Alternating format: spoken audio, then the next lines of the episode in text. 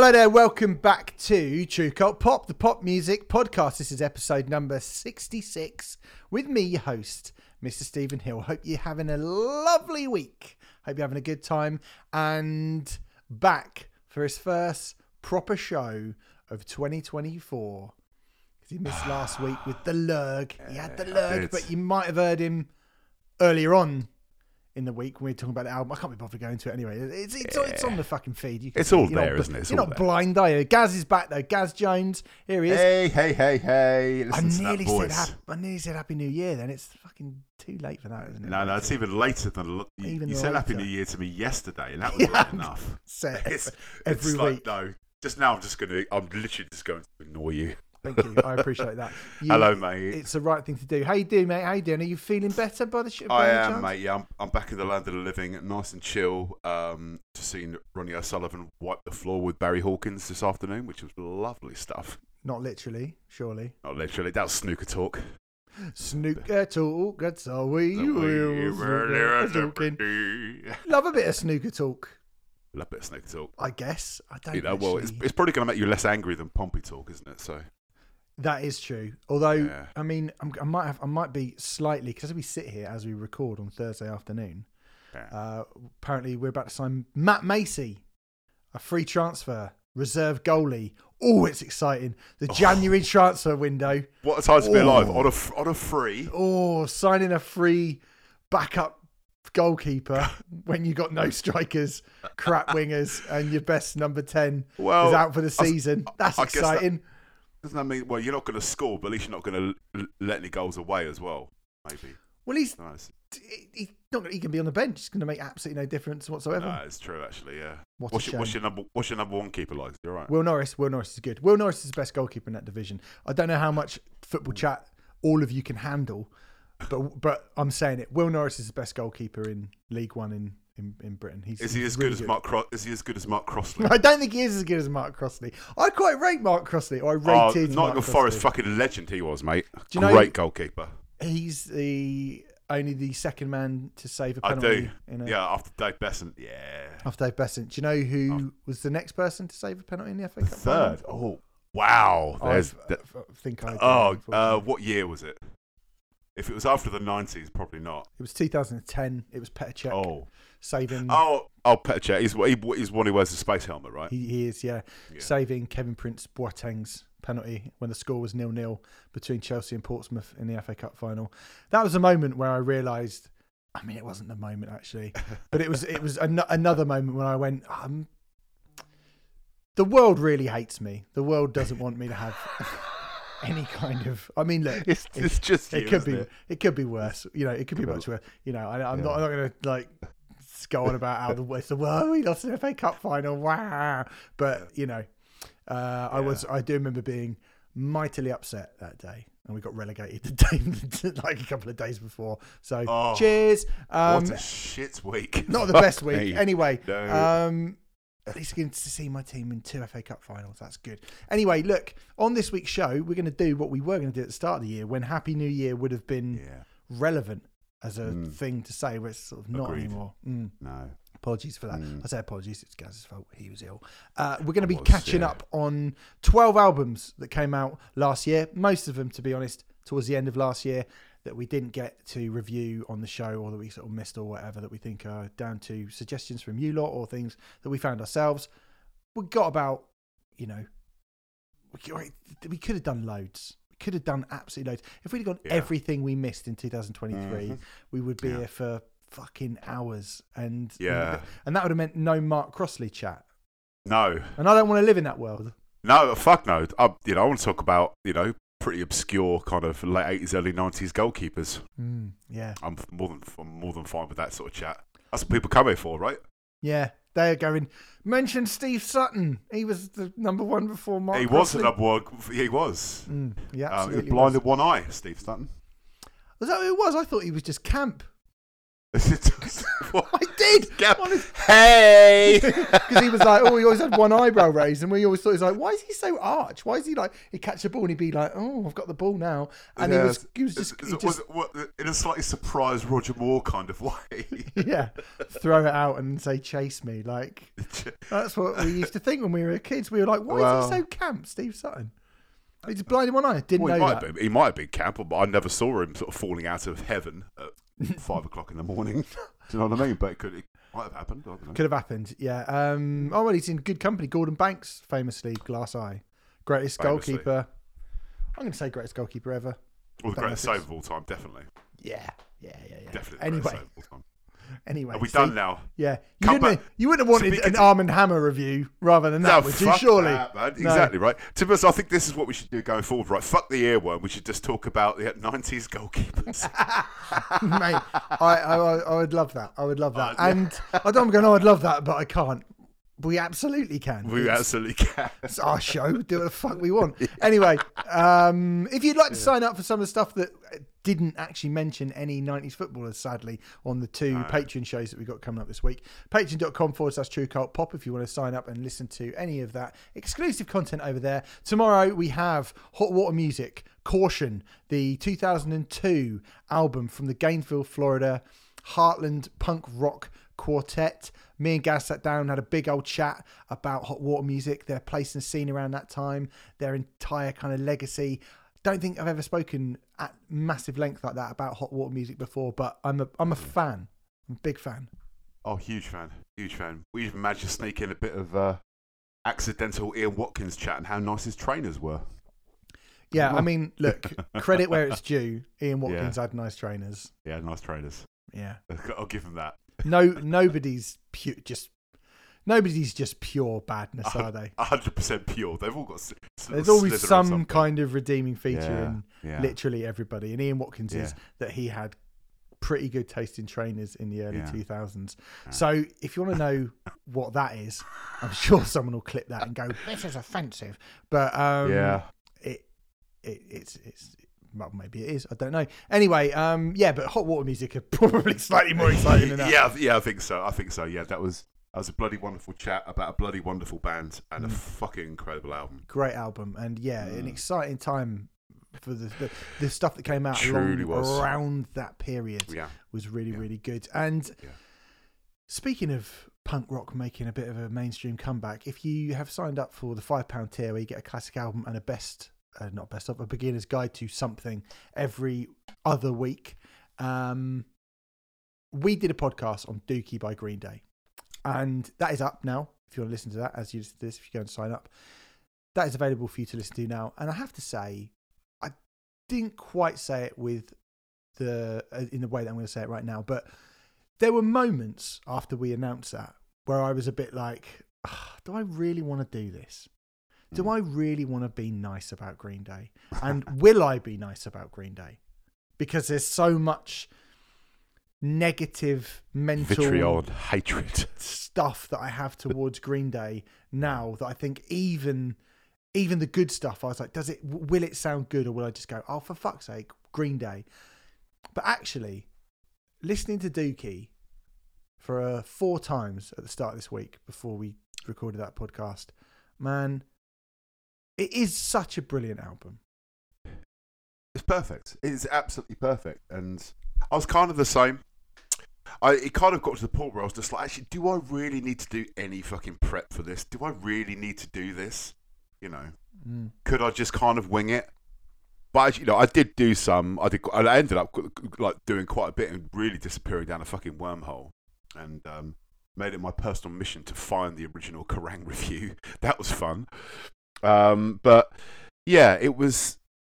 I haven't listened to it in full in in quite a while, and it was a real fucking pleasure. And I still get that kind of teen giddy excitement that I that I first felt when I heard it, like you know back in you know 94, 95. And It was Mm. wonderful. yeah It, it's, it's, it's it's a fucking special album, yeah it's really good and you know there's a reason it's kind. There's a reason as we go into why it was the one that went Mhm. fucking stratospheric. yeah, it's brilliant. I mean, it's genuinely was brilliant, and Mm. Yeah, uh, you you you get quite far away from the feelings that you had 30 years ago. You feel like maybe am I that connected to that person that I was 30 years ago?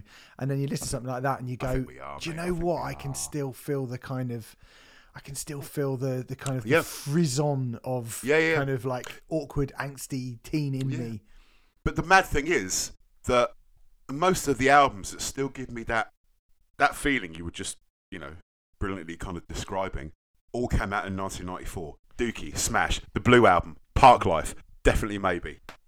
All five of a lot those. of them. That's Nah, even without just- thinking about it. There's tons more. Troublegum. Fuck me. Do you know what I mean? Yeah. It's it was a fucking ridiculous. It was a ridiculous year. Yeah. I'm, And every time I listen to any of those albums, you know, Grace, Jeff Buckley, I still get that kind, of exactly the same feeling Mm, I had. me too. Yeah, that- it's Special fucking time, man. Really special time. Yeah, an amazing period for sounds and that. But it is at the moment as well, I would say. It is Oh, right now. yeah. 2023 ended up being, I think, a really, really strong year. So Great here are 12 albums that we kind of missed out on that we would have reviewed. Maybe things we just discovered, maybe things that came along too late, maybe things that we couldn't squeeze into the monthly review show, and then we went back and decided that we did want to cover them. We've got 12 albums, and that is what we're going to talk about today. Is there anything? Is anything else happened? I mean, I don't know if anything else happened in the Uh, world. I saw T Pain did a cover of War Pigs, and Ozzy said it was the the best ever cover of War Pigs. Yeah. Uh, Oh, bless Ozzy. poor old Ozzy. I know. Bless it, obviously, we've got a new "Bring Me the Horizon" song. We've got a new.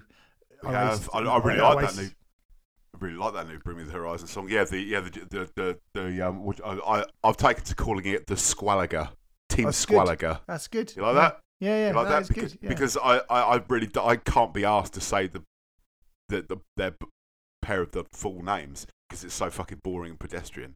And uh. Is it and I just knew it- John Squire and Liam Gallagher and John Squire? Is it that? is that yeah, well, yeah, I think it's just called Liam. Yeah, Liam Gallagher, dramatic John pause, Squire? or maybe hyphen. I don't know. Mhm. John Squire. That's it. Just another rainbow. Just another fucking boring, really fucking. It- says a lot when the new Kula Shaker song come out this this week and pisses all over it. And we all know how we feel about Cooler Blimey, Shaker that's big this- on- words. in this their parish. Is this right? your? Is this your? Um, is this your climb down from uh, the, the kind of the? Are we are we about to witness one of the biggest heel turns in music Could be. history? could be a fucking great album? Could be. I mean, it basically sounds like they basically rewritten "Hey Dude," which is always their best song anyway. Absolutely. yeah. yeah. It it kind of sounds like that, psychedelic, funky, bouncy, bit riffy. You know. I haven't had Um, time to listen to any new music No, no, at all this, no. this this week, unfortunately. so- I suppose I've been kind of lucky that I, yeah, I have been off, so I've been able to kind of dip in and out. Mm. And um, you know, I was looking forward to hearing that that Squalager song, Yeah. um, it, even though I knew it was going to be. You know, I listened to the uh, they, they they were interviewed by Zane Lowe on his uh, Apple Radio show, Mm. and obviously you know Zane Lowe's like fucking hell, everything's like the second coming, the greatest piece of art since What the the, last greatest piece of art. Do you know what the, I mean? the Stone Roses album, the second coming. yeah, yeah, yeah. Which it was. Well, yeah, yeah, yeah. It's quite Shaun of the Dead. Well, I liked it. yeah, no. Oh well, Um, there you but- go. That's what happened Yeah. this week in music. I'm sure Yeah, some other things did as well, but I mean, yeah, I actually haven't listened to any of those. So let's kick off with I think probably the biggest album that we're going to be talking about, and it did come out. We did think about maybe doing a, a, an individual review for this album when it came out, and then we Mm. just never got around to it because it was you know Christmas and and all that stuff. But it's IO by Peter Gabriel. It's actually only the tenth Peter Gabriel solo album Yeah. which seems Yeah. pretty mad, right? Because we're about to talk about someone else, and they're doing their tenth album, and they've not been around as long as Peter Gabriel. Yes. But you know, ten solo albums from the English prog pop legend. The first solo album Peter Gabriel has made since Up in 2002. Now, Yeah. I don't think I ever listened to Up by Peter Gabriel. I was well did. out of that sort of thing at the time, so I No, think I've fair. missed out on it completely. um, it's all right. Okay. It's all right. It's it's nowhere near as good as um, what was the previous one? Us, the one I had Steam on in about 92, 93. Yeah, Was it Us? Yeah, obviously the one before that was So. So Yeah. essentially, this is like I IO is like his fourth album since 1985. it's mad, right? Hardly, yeah, it's, it's, it's not the most frequent, but But massive but. Yeah. like Jennifer Lopez. yeah. I've used that joke like, before. I'm like recycling Sir, a very like joke. Mix a lot. yeah. But yeah, look, when Peter Gabriel does something, it's usually, at the very least, really interesting. oh yeah. At the very, very least. Now, what we have here is a double album of sorts. Yeah. Because it's sort of a double album. But I mean, it is a double album, but it's also not really a double album. I mean, I'm only going to concentrate in terms of my review. I'm only going to concentrate um, on the bright side. I prefer Okay. the bright side. I am Mr. Brightside. So No. it's quote unquote 24 songs. It's actually not 24 No, songs. not. It's 12 songs, Well, and there's a bright side and dark side mix. Yeah. Funny you say that actually because I think I prefer the dark side mix. oh, shit Mm. up. Brilliant. And I This think, funnily enough, you can actually listen to this album in its full one hour and 55 minute long setting, Yeah. which is long, you know, and there's bits on here that maybe you might find yourself getting a little bit like. Uh, y your mind might wander a little bit. I'm going to be saying that a few times on this show, to be honest. But there are bits here that make your mind wander a bit. But there are also so many bits here that showcase why Peter Gabriel is held in such high esteem. But Oh, there are God, bits that don't as well. Um, so yeah, the light side and the dark side halves to the album. I mean, let's talk about that for a second. One, why do you reckon? And two, what's the difference in your head, guys, in your mind? I mean, I I don't really see the point of it personally. Kind of the whole thing getting a release. Mm. Um, but I guess I don't, I don't see. I've, I've been trying to kind of like work out why has he done this? Why has he done this? I mean, I mean, have you got any kind of answer to that? Because I've been struggling. Yeah, I mean, I don't know if it's like a mood thing or um, it is an odd it is an odd thing to do i guess it is i mean you know in terms of the the kind of the promotion and the release and the you know whatever. I mean io stands for input output.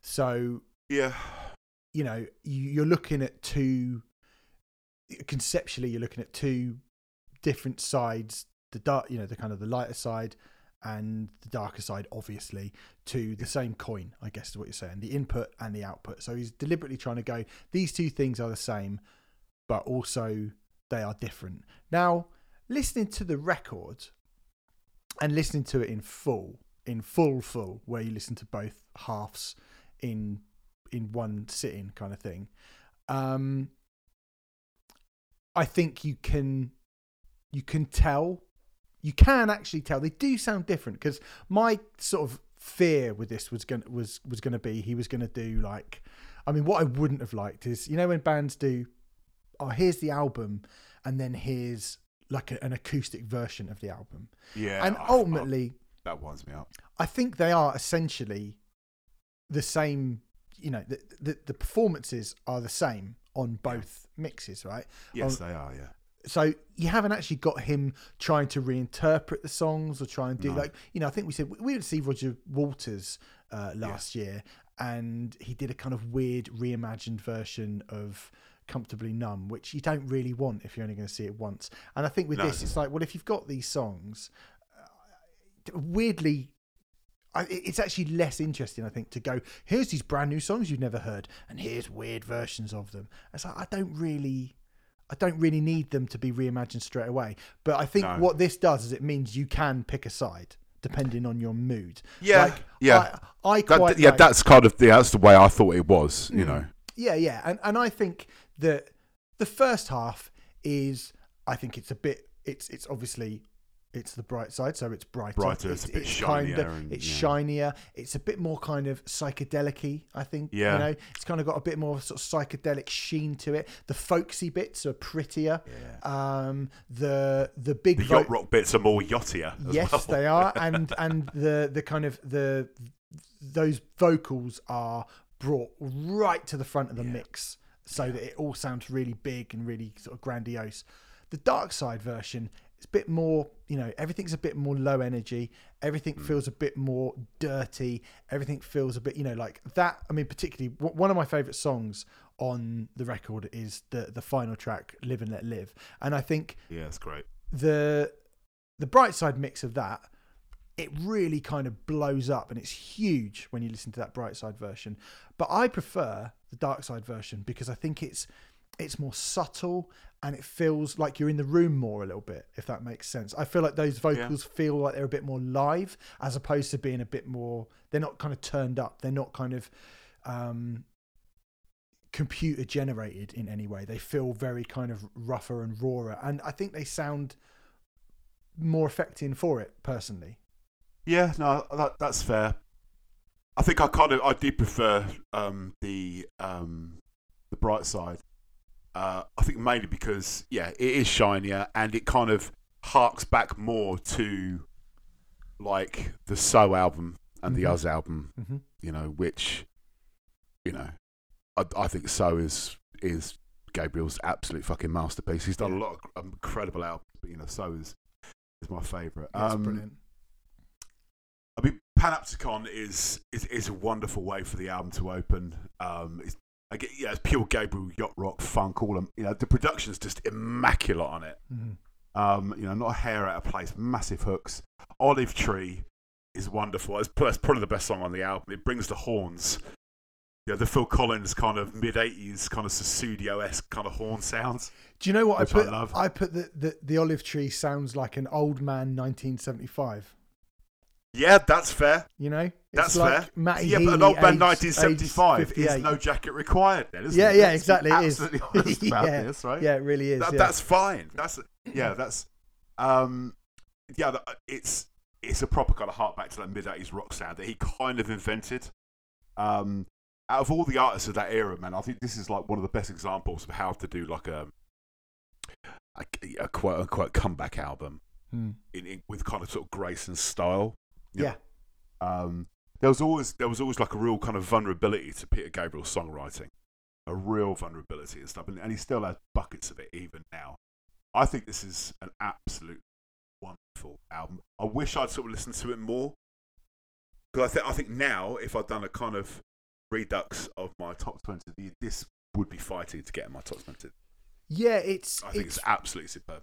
It's i think it's really impressive this record i think like It just came out. It just came out at the wrong time of the year where it was just like I was cramming so much in and trying to go ah what you know what are going to be my, my twenty and something I had to miss out unfortunately. Yeah, I mean, I love the, you know, I mentioned in terms of best songs, like Live and Let Live is excellent. I mean, again, Right. I think the Dark Side version of it, where he brings those kind of African rhythms and it all just sort of fizzles out, uh, I, I love. But for me, Road to Joy, that proper, like Gary Numan, like massive, Yeah, big synthy yeah, thing, I yeah. absolutely love this. I think the way that Panopticon starts.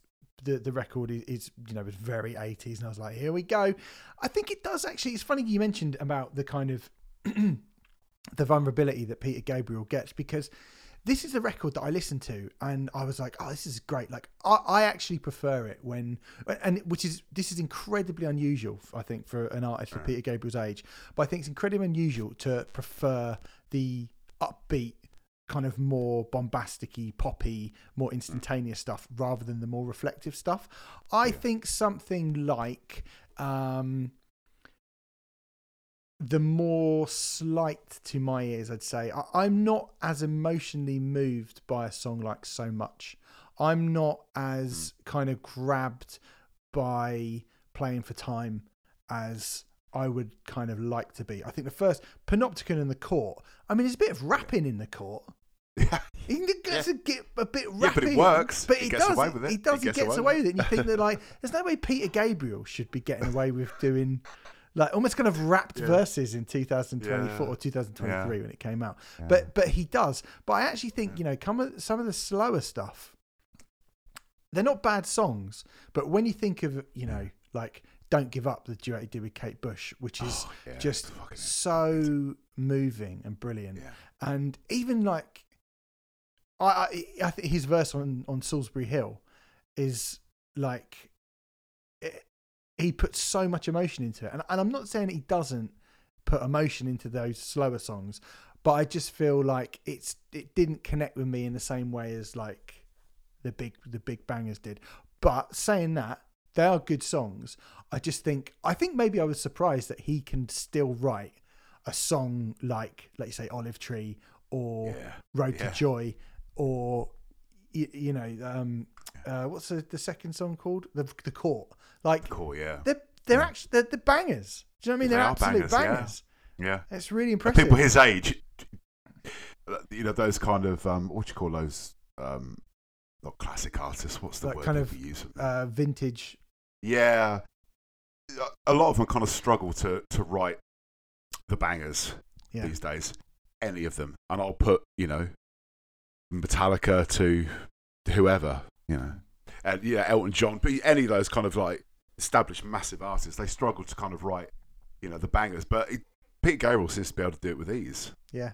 I know it's, Absolutely it's funny. I suppose it's, It's Mm. and, and like the first time I heard, um, oh, what's it called? Um, yeah, Ol- Olive Tree. Um, it's, it, yeah, when that fucking bam bam bam, I was just like, oh, yeah, it, those kind of glorious kind of recalls to kind of mid '80s kind of yuppie rock, and uh, but he just seems to be able to do it with ease. It's, it's glorious. But yeah, yeah, I, it never even kind of crossed my mind. But yeah, that is pure 1975. It really is. 1975. Yeah, and, and you know, and it's Yeah. absolutely excellent for it. Yeah, th- this is Yeah. good. This is. I mean, my first listen through to it, I think when when I got it and I saw it was two hours long, and before I even sort of looked at the track list and I just put it on. I was like, "Oh, this is going to be, this is going to be, this is going to be hard work." But actually, I think the best thing to do is to to pick. I, I think you could probably pick a side. mix and match the dark and light side, and you might actually have Yeah. a, a better album. Probably, Yeah, no, I think that's fair. I think that's fair.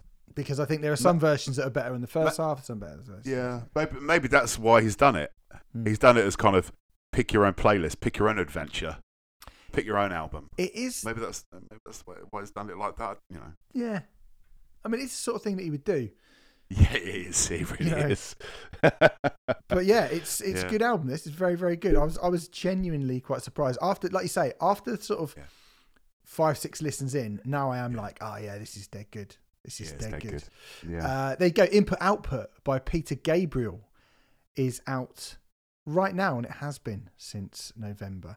So let's move on and talk about someone who's who's actually got he's actually got nine studio albums, but hasn't been or around anywhere near as long as Peter Gabriel. Aesop Rock, Integrated Tech Solutions, the ninth studio album from the New York-based rapper. This came out late in or kind of middle of November, and I think I was like, "Oh, well, we should do that," and I never got round to listening to it at the time, yeah. so we didn't get it in. And it's the follow-up to his 2021 collaboration album Garbology with Blockhead.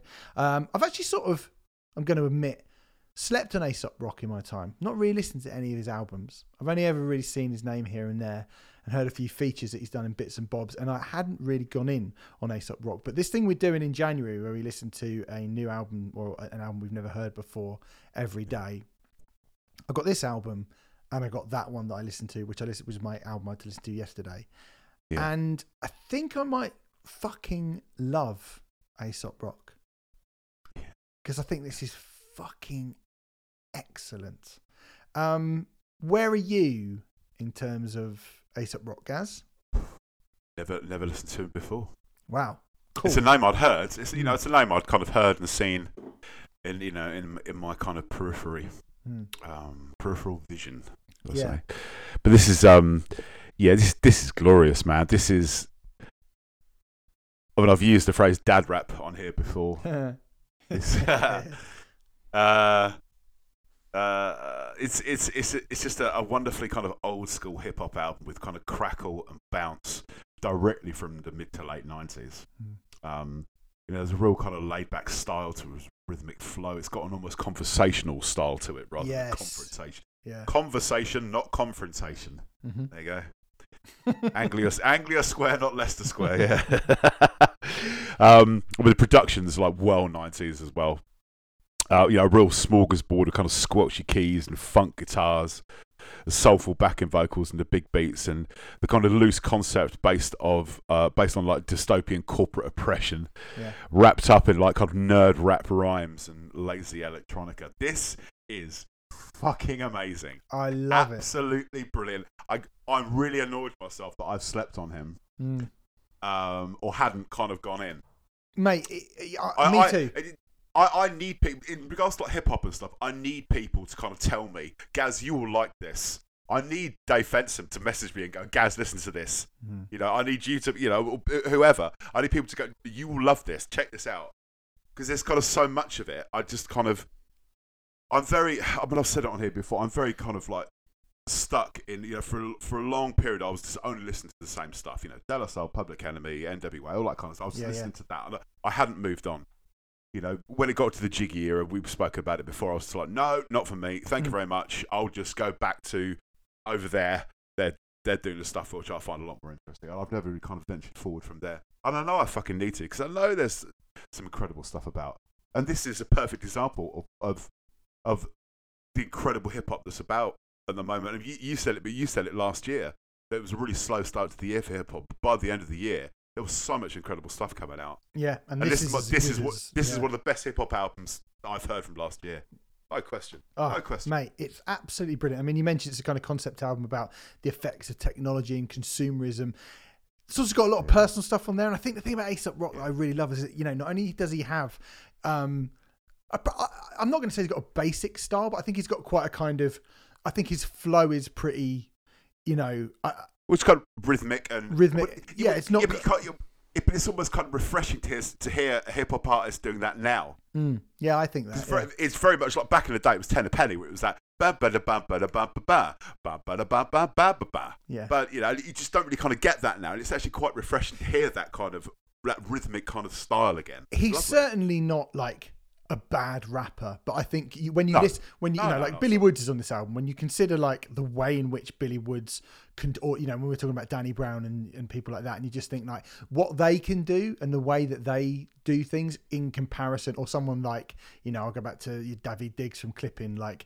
He's not trying to do this really, Aesop Rock. He's trying to kind of, you know, just get the stories that he's trying to tell out, and he Yeah. does in a really brilliant way. And he's very, very good um, at getting his message across and getting the emotion of those things across. And I think Yeah. like that's as important as having a unique flow. And it, it kind of it is unique to him because even though he sort of you could go, oh, he sort of sounds like one of those rappers. He because of the things he says and the way he says it, he still does sound like himself. I think he's really funny, and you know, it's um.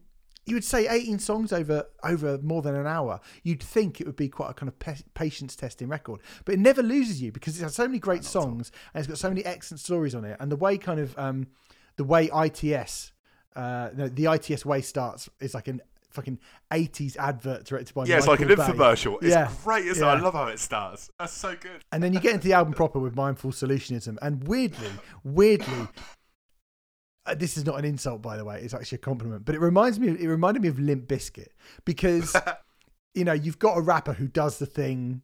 I'd say he's a far more accomplished rapper than Fred Durst, unquestionably. But I'm a far more accomplished rapper than Fred Durst. but it's got a bit of that Wes Borland style driving riff to it, and the beats are quite similar, and the weird little glong glong glink glong glong glong glong glong stuff that happens in it. It's all there, and you know it's got a lot of that going on. It's got really interesting musical ideas. I mean, I know you said it kind of it sits in a sort of mid '90s feel to it, and I think Aesop Rock and his voice does definitely help that. I actually think there's there's bits and bobs that kind of tag team in from the past and the future in this if, if you were to kind of place it within the 90s because you know you get the um loads of weird but pounding beats on that um that with that hooker i'm always in something I'm, I'm always in something. That's a great hook on Infinity Yeah. Phil Goose Down, which goes kind of 80s electro, has this big guitar riff, and then turns into like original NES game music for a second, right? Like 8 bit Yeah. NES game music. Yeah. And then, like I say, Billy Woods rocks up on Living Curfew. Well, good. Oh, and again, you know, kind of really intense and jittery when Aesop rocks on it. But then the beat kind of drops out and you get this like vocal sample, and it's a really kind of like heartbroken, really kind of impassioned, soulful vocal. And Billy Woods is so much, you know, more behind the beat than in front of the beat, and his, his flow kind of it just sort of darts in and out and around the beat as opposed to just sort of hitting it and hitting it and hitting it in that you know very very satisfying way that Aesop Rock does. So it's a really good trade off, and I think Chianti Toothpick, which I love as well, reminds me a bit of what Cassis Dead was doing on that album that you know was my Yeah. It's fucking third favorite album of the year, right? Like, Yeah. and he shouts out Minor Threat in the lyrics to that as well, which is great. You got so many good songs like Salt and Pepper Sample and Salt and Pepper Squid, which is brilliant. Yeah, Um, great. I think my second favorite song on the album is "Aggressive Stephen," uh, which I, I like that title. I might start referring Yeah. to might start referring to myself as What's that referring to, Steve? uh, it's the story of someone with a mental illness uh, who invades his home, and it starts like it's all a bit weird and it's almost like a kind of comedy sketch. And by the end, it's got a really nice, sort of profound. Yeah. Um, his sort of empathy for that person is really, really. He's a he's a really good storyteller, Aesop Rock. Really brilliant storyteller, and you know the last song on it, um, Black Snow, is sort of electro Latin mashup thing, and you get that kind of almost Porter's Portishead style trip hop Hmm. female vocal, and then it goes really funky. Yeah. And you're just like, It- it, never really sits still that much. No, it doesn't at all. It's, it's a it's a it's a big fucking melting hundred styles, which could be so easy to get wrong. But that's also a, one- another one of its strength because that's why it keeps your attention throughout that kind of hour, you know, running Yeah. time because it, it never stays in the same place for longer than like 10, 15 seconds. It's uh, it's it's great. It's absolutely wonderful. Mm. Yeah. Brilliant. I've got to say though, my favourite song on the record is definitely, definitely, "100 Feet Yeah, Tall." great. I'll go Which salt is pepper squid for me. Liquid, Yeah. yeah, but liquid bass and bowling rhythms, and it is a song about him as a kid going out for breakfast at a diner and Mr. T being there. Yeah. And it's so you just go, what a weird Brilliant. thing to write a song about. It's brilliant. No fools, no Yeah. suckers. Be Yeah, good to be your good mother. to your mother, man. Like- Brilliant. There is no other like mother. yeah, it's fucking pity every last one, one, one. It's Yeah. so good. Th- th- this album Yeah. is brilliant. He is uh, really, He's a really star. great Aesop Yeah. Rock, and um, and I'll be talking about when we do our next catch up of the albums we've been listening to this month with Sam. Um, we'll be talking about uh, Aesop Rock more because I listened to another one of his albums yesterday, and he's excellent. Yeah, so integrated tech solutions by Aesop Rock is out now. It is wicked. Right, let's do the heavy metal thing for a second, Okay. shall we? Green Lung, This Heathen Land, the third album from the London-based occult rock lads, the follow-up to 2021's Black Harvest album, which I never listened to. A lot of people talking about Green Lung last year. Rich came on the show, talked about him. Merlin came on the show and talked about him. Uh, we had Dave coming on the show after the Download Festival and talking Yeah. about them. I, as somebody who is who has got the first six Black Sabbath albums, and you have to be really fucking good to get my attention Yeah. if you're someone who owns those first six Black Yeah. Sabbath albums. I wasn't super excited by the idea of Green Lung. I wasn't like, oh, everyone's saying how great this stoner band are. I must go and listen to them. I don't really care about stoner rock. I couldn't give a fuck. Right? I couldn't really give a fuck about it as a scene. Um, I've got the things I need, but I've got to say, this is one of those rare occasions I think where this is worth the excitement that the people that we're talking about were saying that this had something really special going on and i think i think they're right i think this heathen land manages to do so much with a genre that has very very little room for creative maneuvering um the individual songs are about various kind of occult pagan things from the history of British Mm. folklore, mixed in with some genuinely awesome killer riffs. You know, like you, most of these bands, they live or die by their riffs because that's basically all they've got. Green Lung have those riffs and so much more. Super catchy vocals, doomy, Sabbathy heaviness, psychedelic, wild organ lines as well. Mate, this album is is for, you know for one of these albums for a type of music which I'm not that invested in. Mm. I think this is a banger of a record, absolute banger of a record. Gal. Hi. Go on, what are you saying? I'm a bit worried about expressing my opinion now. No, no, go on. I, like you said, I've got the first. Well, you know, I, I'd say the first nine Sabbath albums for me. Um, yeah. Wow. Actually, I'll go first ten because I really, I really like um, Born Again. I, I Fucking quite hell. like Born Again. Um, Okay. but you know, I, I, I unlike you, I love Stone Rock. Have done since good friend of mine played with some Kyuss. Uh, I still love Kyuss, but again, I've got all that I need. You know, I've got Fu Manchu, I've got Nebula, I've got Kyuss, I've got Orange Goblin, I've got fucking Jesus Firebird. You know, and there's a million fucking bands out there. Yeah, End of Level Boss, stuff like um, Hmm. You know, Capricorns and stuff like that. I, I, I love it. Th- To me, this is this isn't a stoner rock album. For me, I I I I, No, I, I I, hadn't listened to this right because I know the hoopla of this album Mhm. had, had kind of um you know spawned. So I, I and, and everyone was kind of oh you know it was in so many people's kind of end of year lists. Um, people kind of you know raving about them, and I I listened to it, you know, for the first time uh, last week, a couple of weeks ago. Um, and again, like Creeper, I should love it.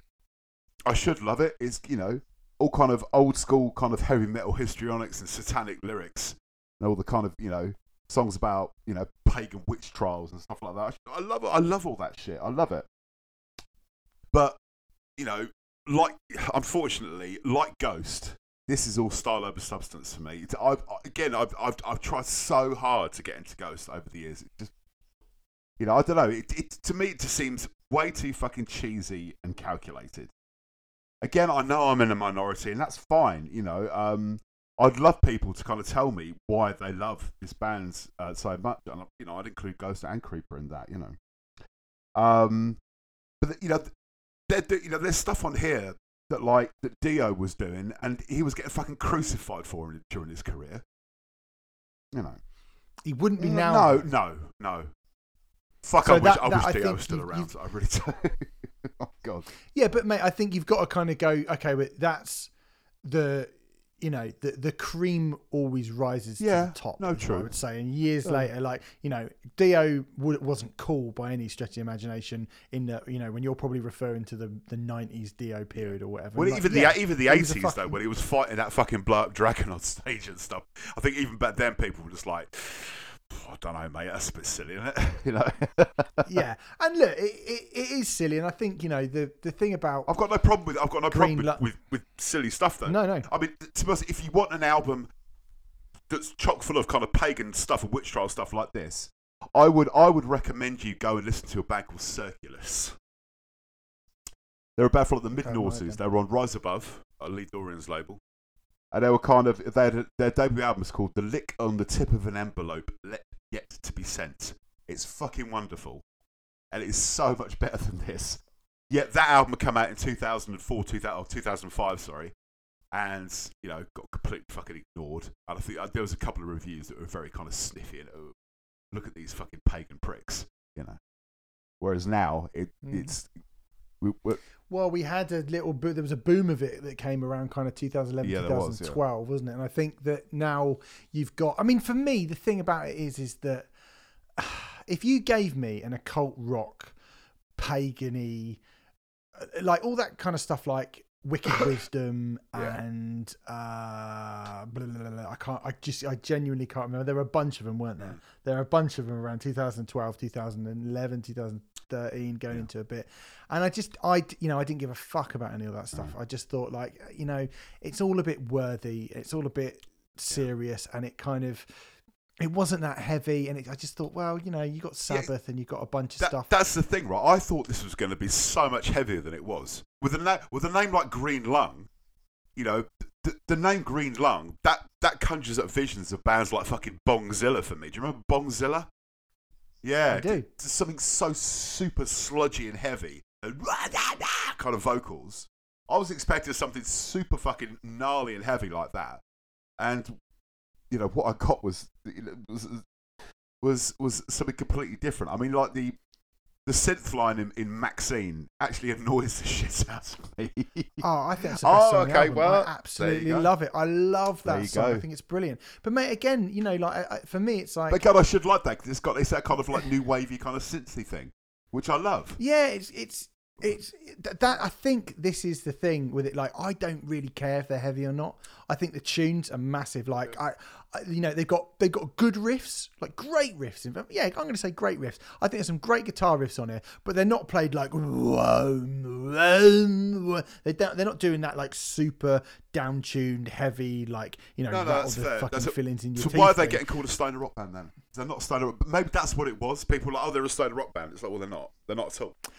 Uh, yeah, I think. Well, you know, I, I I think because of the way they look, the way they dress, the things they talk about, and the things they're sort of I've inspired never actually by. seen. I'm just, I'm just going to Google what they look like because I, I've, I haven't actually seen what they look like.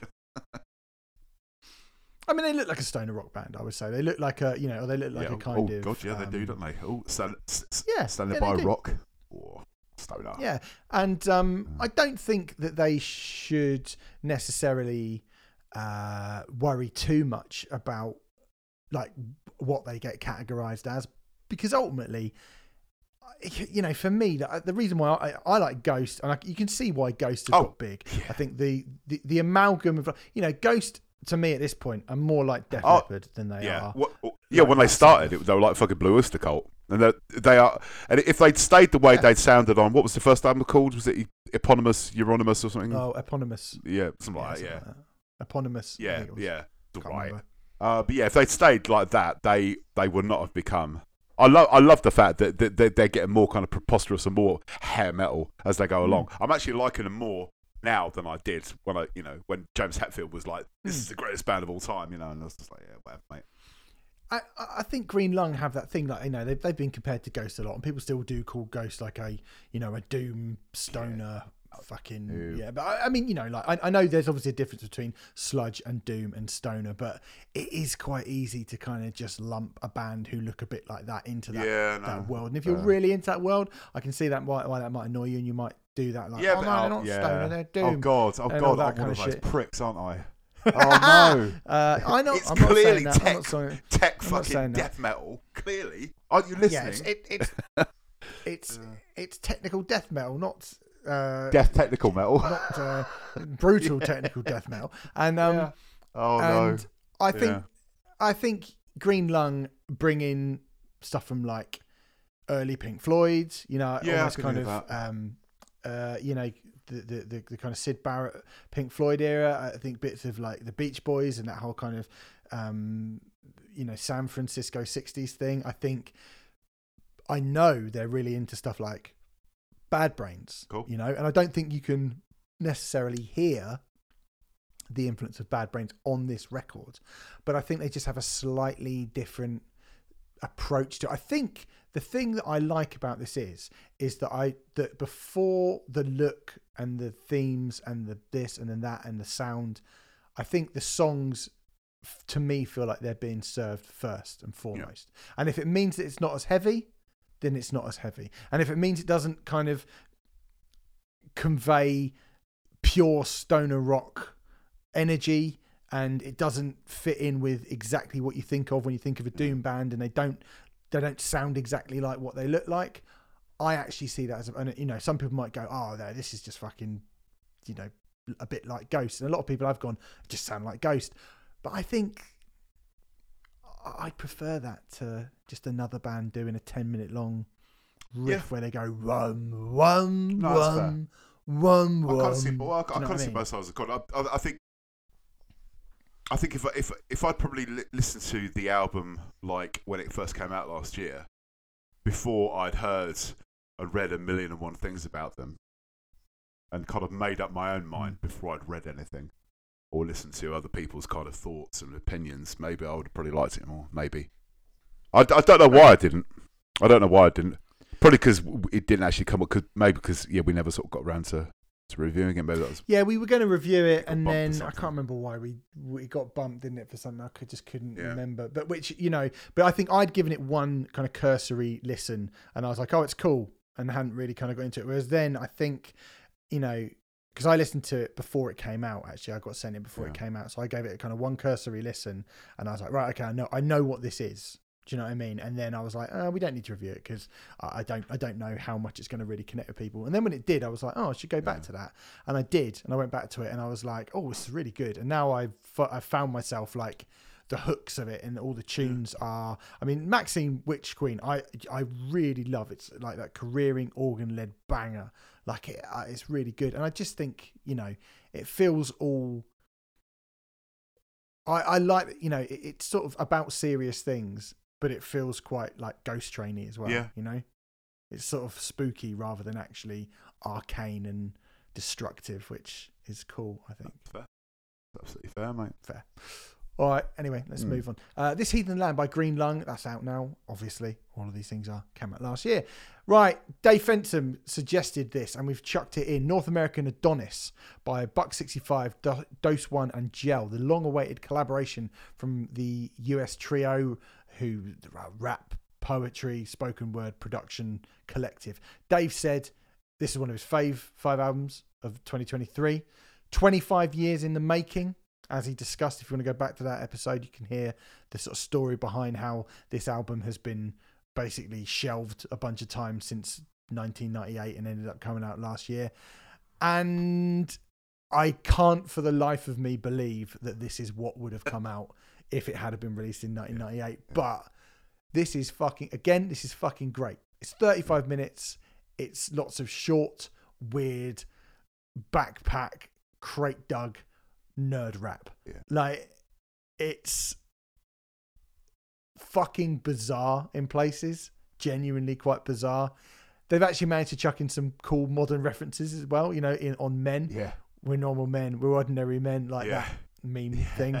Um it's ordinary, man. and yeah, what what a what a fucking funny little album this is. Yeah, man. This, this, yeah, it's what it's wonderful. Again, boom, bap nerd rap heaven. Um, I just can't quite believe that it's been yeah, 20, it's been shelved for twenty five years. It's just it's crazy. It's, it is. It's crazy. You know, the story that you know they sort of told us it was amazing. You know, Al- alive in a landfill is is something my ears have, has been waiting years for. It's, it's so good. Yeah, uh, it's so good. So Really, good. That one down. you know, me- Yeah. men as well. You know, it has that kind of biggest anything goes attitude and sense of humour. Mm. All kind of squelchy beats and you know DIY recorded using you know dog shit equipment. It's just a glorious kind of succinct old school listen. And as soon as it Mm. finishes, because it's so fucking short, to put it on again, mate. Put it on again. It is really good. Yeah, it's, it's 35 minutes. You've got, I mean, my favourite song on it is uh, uh, Like This and Like That. It's like this and like that, it's like this, which, you know, sounds like some kind of goblin version of the Beastie Boys. but it's also got this like really amazing guitar lick Yeah. on it as well. Yeah. Like, they're so, you got, you know, there's a song, even when the songs are like 90 seconds long, like OG Yeah. Press, you get this kind of honky blues sort of beat, almost like kind of Americana blues, bluegrass, hip hop, right? But it stays like that for about 30 seconds and then it just goes, Goes wild, wild, yeah. into all these like weird Yeah. noises. And the three of them, it really, like, considering this album has been being put together for 25 years, it sounds like they've just made it up on, on the spot. And I mean that as a compliment as well, because it just feels like three people experimenting with sounds and seeing what comes out. Yeah. It all feels really organic and interesting and just live and in the moment and yeah it, it's it's really good i mean again one of my favorite is um give the drummer some which is mostly just cymbals. It's mostly just like Yeah. a, a, a, cymbal Yeah. loop with like people with the three of them like going "Ah, ah, ah, ah," like kind Yeah, of barking at each other for a few minutes it's fucking brilliant Yeah. It's, I mean, the last song, Full Effect, just sounds like a lot of bins being chucked down the stairs. But one of them starts saying they're a snow leopard and talking about ceramic cats. You're like, this is a, this is such a, a like, it's brilliant. It is but brilliant. it's such a weird out. I, I don't know how it took you 35 years working on this. I, I I'm I'm sure there's more to it than Yeah, that. Like I'm, I'm sure there is. But like but considering this just feels like such a kind of like bleh. Yeah. Do you know what I mean? When sometimes an artist make albums and they just sort of go right, let's get together and see what comes out and just be like, bleh, and it's all Yeah. going on, and we're not going to change it. It's like whatever happens, happens. That's what this album feels like, and I'm, I think that's really, really exciting. And the fact that there are so many like hooks and big tunes and massive beats and catchy stuff, and it's so short. It, it's just really exciting. It's just a really, really exciting Yeah, record. It's incredibly. It's, it's incredibly exciting. It's it's an absolute joy to listen to. It's so much fun. It makes me laugh when I listen. To Yeah, it's funny. You know, like we've had two hip hop albums Yeah. so far, and both of them are, are, genuinely like at points laugh Yep, out loud yep, funny, and, yeah. and they're not like No, gimmicky not at all, either. not You all. could look at either of them and go like, "Oh, well, one's a concept album and one's Yeah. like a thirty-year long." Blah, blah, blah, blah, blah. But they're not No, not gimmicky at at all. They're actually they feel really kind of, um, kind of genuine. I think. I, I, so good. I put this on Yeah. after Dave suggested it uh, on a train ride up Yeah. to London. And I think I listened to it twice back to back, and I was sort of sitting there, and I was a bit like, I, if anyone's seen me, they'd have been like, "Is that guy having like a stroke or something?" he keeps like he's twitching, his eyes are twitching and stuff. Like it's, yeah, it's really good, really good. Were you uh, familiar Not with of these three Not beforehand? So Buck sixty five, I had known, I knew the name, and the other two, I didn't, I didn't know anything No. about. 'em. It's That's cool though, as right? fuck. Thank you, Dave, for uh, bringing this to uh, my ears. Great Mm. shout, Dave. North American Adonis, Buck 65, Doseone, and Gel. That is out now. As is. Now, this is a record. I think this might be the oldest one that we're talking about, actually. Uh, it's called The Record by Boygenius. So, this is Yeah. the debut album from the supergroup trio of a kind, kind of like a, uh, a Faye female indie traveling wilderness. In a lot of ways, Yeah. this is uh, Lucy Dacus, Julien Baker, Phoebe Bridgers, Boy Genius. They have been together as a collective officially since 2018. And this is the first full length album that they have put out, which came out in March, which is a really fucking long That's a time, long time ago. at this It's point. March this came out. It's a long time ago. Yeah, it came out in March. no. Call Lummy. God, blimey. What? it's. uh Did you? You made me swallow some water. My-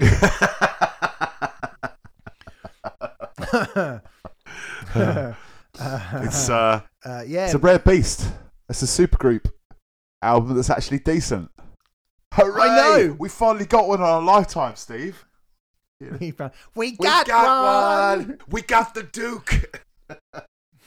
Yeah. the Duke. Oh, But man, oh, what I a oh, film wa- that is. watched that last week. Oh, oh, oh, you, I that might be my favorite Robert. it De is Niro my favourite Robert De Niro film. I know we're going off on a, on a on a on a thing here, but all those scenes with with with De Niro and Charles Grodin, all improvised, Yeah. all fucking improvised. Fucking, Fucking genius. Absolutely brilliant. What It a film is. genius. So good. I, I was under because I watched it when I was a kid. Sorry, we are going off one here. Mm. I watched Midnight Run when I was a kid, and I was under the impression that I was the only person who knew that it was great. And then Yeah, years later, was like, people going, "Oh, film?" the best buddy Yeah, road ever. movie ever." Ever. And I was like, "Oh, I don't remember there being any hype about this No. when it came out." And now No, suddenly, it's cult classic, cult classic one. Brilliant. Cult classic, not Yeah, bestseller. Absolute cult classic. Yeah. Yaphet, Yaphet Kotto was the copper, was the FBI copper. Yeah, absolutely brilliant. yeah. He took my smokes my again. smokes. I Um, was gonna go get some donuts.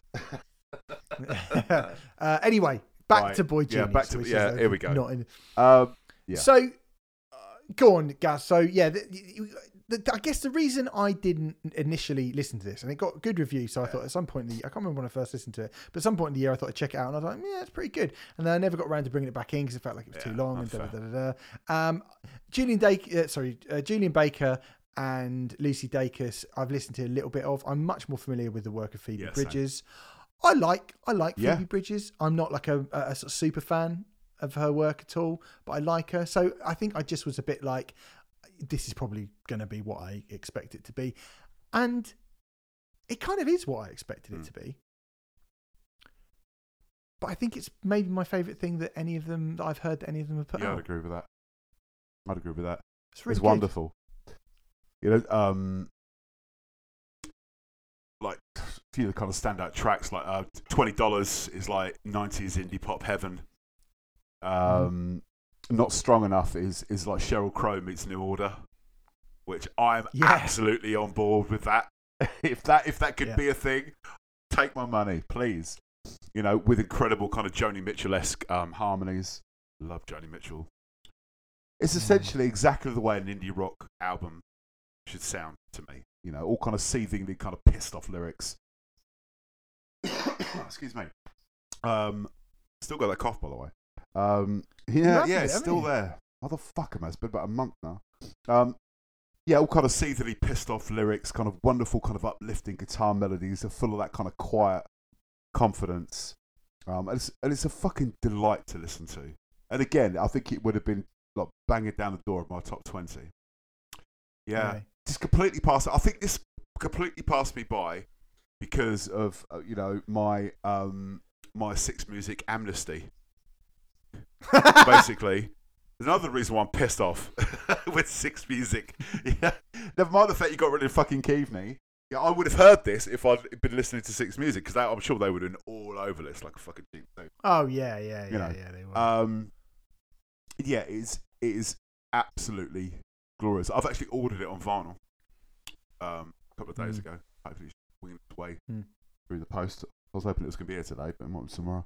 It's is, it's it's this perfect kind of '90s esque kind of. I don't know who you could kind of like compare it to. I mean, it's a bit like like. Do you remember Belly? It's a bit like Mhm. Belly. There's a bit breedersy in places. Because more mellow, mellower kind of breeders. Madder, uh, not Madder Rose. Um, oh, what the fuck? that is they were Yeah, but no, yeah, there wasn't. No, that was, uh, the one I'm thinking. Uh, the band that Hope Sandoval sung for. Oh, I can't remember what they're all called. Uh, but anyway, uh, um, yeah, it's it's it's wonderful, and there, there's an album like this that's going to be coming out. Um, what is is actually going to be coming out, and I think in a couple of months. Uh, it's it's one of the albums I'm looking at most this year by a band called the Baby Seal, who sound exactly like this. Yeah, oh, right, okay. yeah. Cool. So we should, I will definitely be bringing that in, mate, as and when it gets released. Sweet. Okay, good. Yeah. Well, I think that, you know, like I say, th- this is sort of what I expect this to sound like. You know, partially crunky indie rock with lackadaisical vocals and, you know, super slight, uh, very delicate, wistful folk harmonies in other places.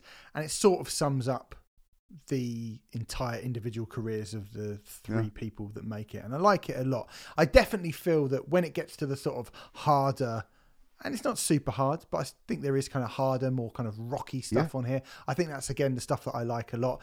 But the lushness of the opening to this album, you know, which um, you know, with, with you without them, does give a really kind of lush counterpoint to the stuff that is a bit more clattering, like Anti Curse, which uh, sounds like a Kim Deal's Pixie Yeah, song in yeah. a lot of ways. You know, like it's got cool '90s riff, it's got lots of riffs and choppy kind This- of.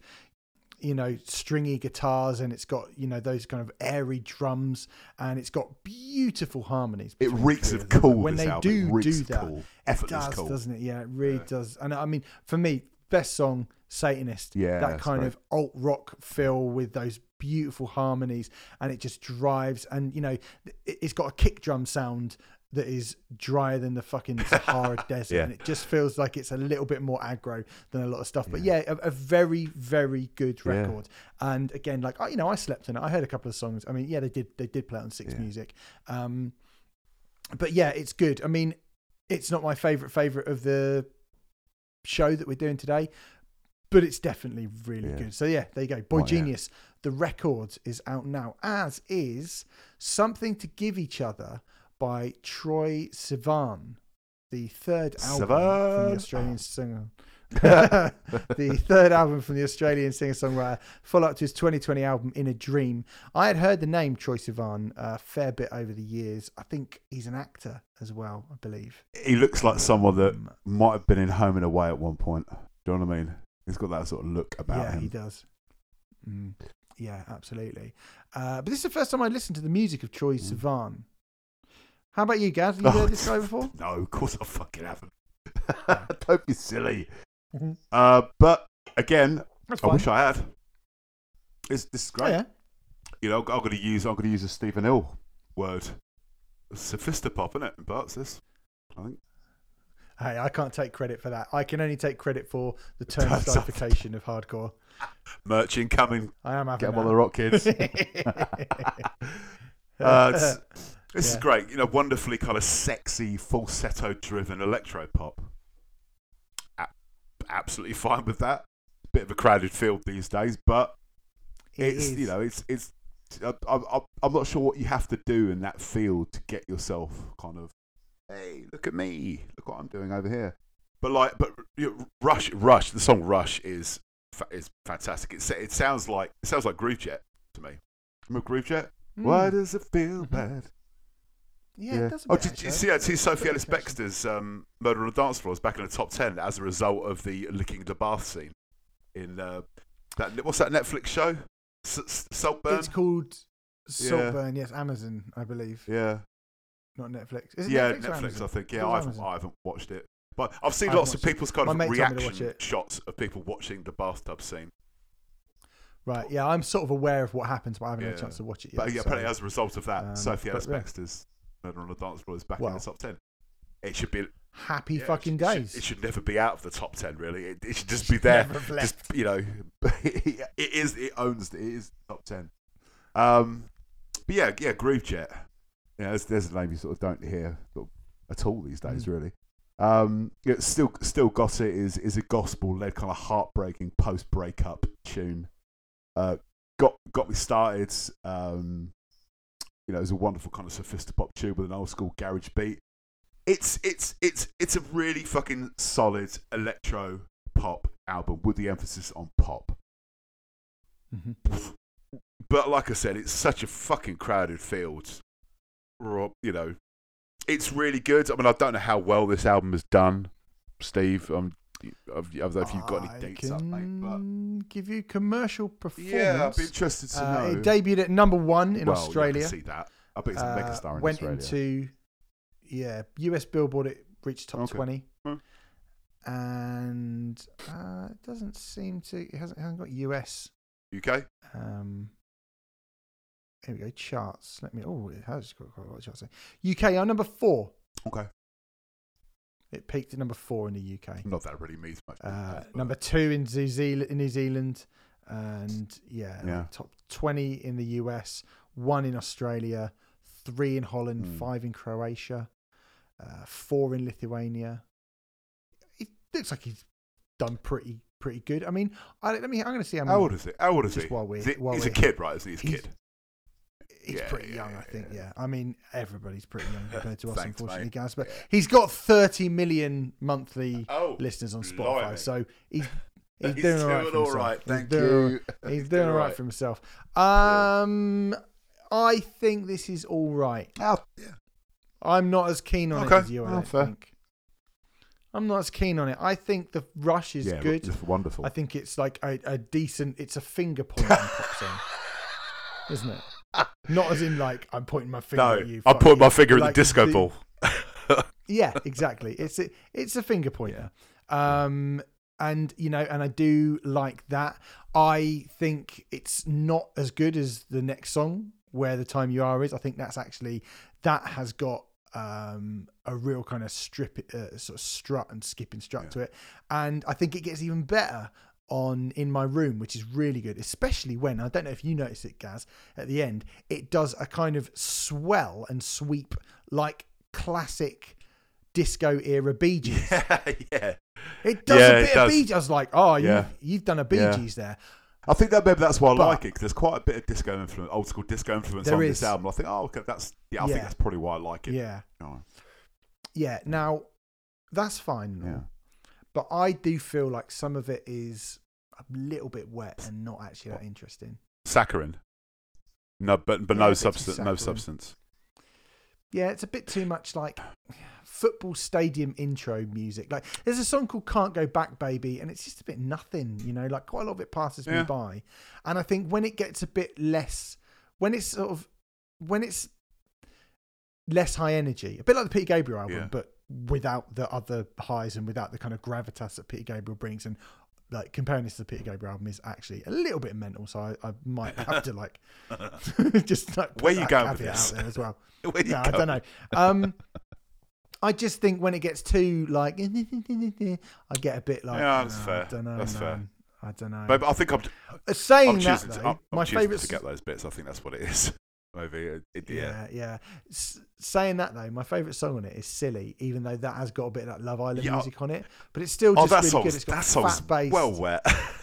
Nah. it is, I know, and weirdly, like that's the one that I was like, "Oh, this is actually really good." But it made me go, "See, it's not, it's not the fact that it's sort of soft and a bit like flouncy, because that song is that." But I just, I'm not sure that those, that um, the hooks and a lot of it, it just, it just didn't, just didn't do it for me. It didn't quite do it for me. I think this album is is quite good. My first listen to it, I was like, "Oh, I think I'll really like this." Yeah. And sort of four, five, six albums uh, listens in, I was a bit I like, you would have liked. Oh, I, I "Uh, thought this would have been a bit um, of you, mate. To be honest. it's a sort of six out of ten for me. Fair. I think I think it's good. I think it's got good things in it, but it's not a consistently good album, is what I would suggest. Well, fair. Sorry, everyone. Sorry, Troye. like you don't need fucking my patronage. no, he's all right. He's fucking- got he's got he's got thirty million on, he's others. It's fine. I know. Uh, Thirty million and one now. ah, You me. talking about Yeah. you? I'm talking about I'm not on Spotify though, so unlucky. Oh, right, okay.